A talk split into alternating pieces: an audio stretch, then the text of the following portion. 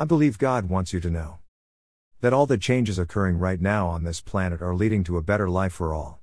The movement here is going to be back to basics, back to what matters, back to our true values in families, in relationships, in business and commerce, in politics, and in the world. Do not worry, therefore. This is the time which has been predicted. And only good will come of it. You will not have to think but a second to know exactly why you received this message today.